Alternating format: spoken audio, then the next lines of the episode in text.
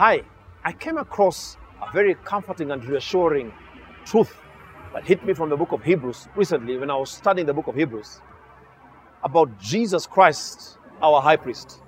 You see, Jesus ushered in a different priesthood from the Levitical order that we understand of the Old Testament. You see, the old priesthood in the uh, Levitical order was a tribal affair. It belonged to the tribe of Levi. So it did not matter what you felt, whether you had a burning desire or whether you had an ambition to serve as a priest. If you did not descend from the tribe of Levi, you simply did not qualify. But Jesus Christ comes and ushers in a new priesthood order where we are all priests unto God, according to First Peter chapter 2, verse 9. For you're a royal priesthood, holy nation, a people who've been called out to God, that we may declare his marvelous works. Christ has ushered in a new priesthood, a priesthood of all believers. Now, I want to leave you with just one truth that I found very refreshing as we continue with this series. This is the truth that Jesus Christ, our high priest, identifies with the feelings of our infirmities. Jesus Christ, our high priest, identifies with our suffering and our pain.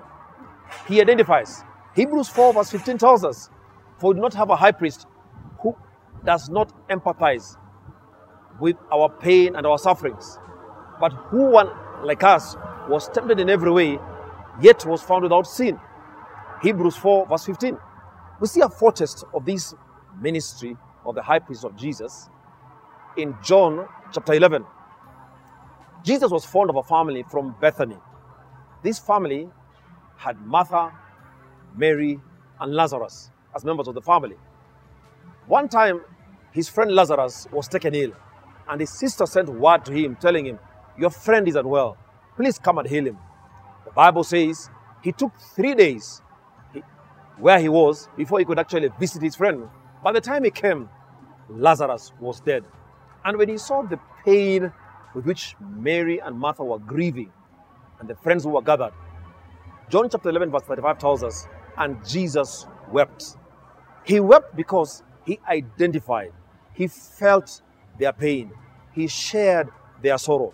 So, whatever challenge that you're going through, please take comfort in this fact that God identifies with your pain and your sorrow. He is not a transcendent God, far removed from the affairs of man.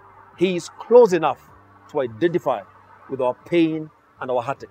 So, regardless of what pain and heartache you may be going through, take comfort in this fact that Jesus, the God man, identifies with your pain and your suffering. So, give him the pain, give him the suffering.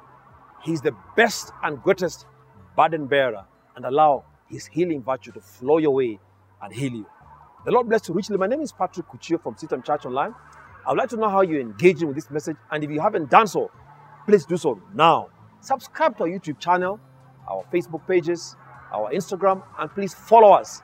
And we'd like to know how best to serve you. The Lord bless you richly.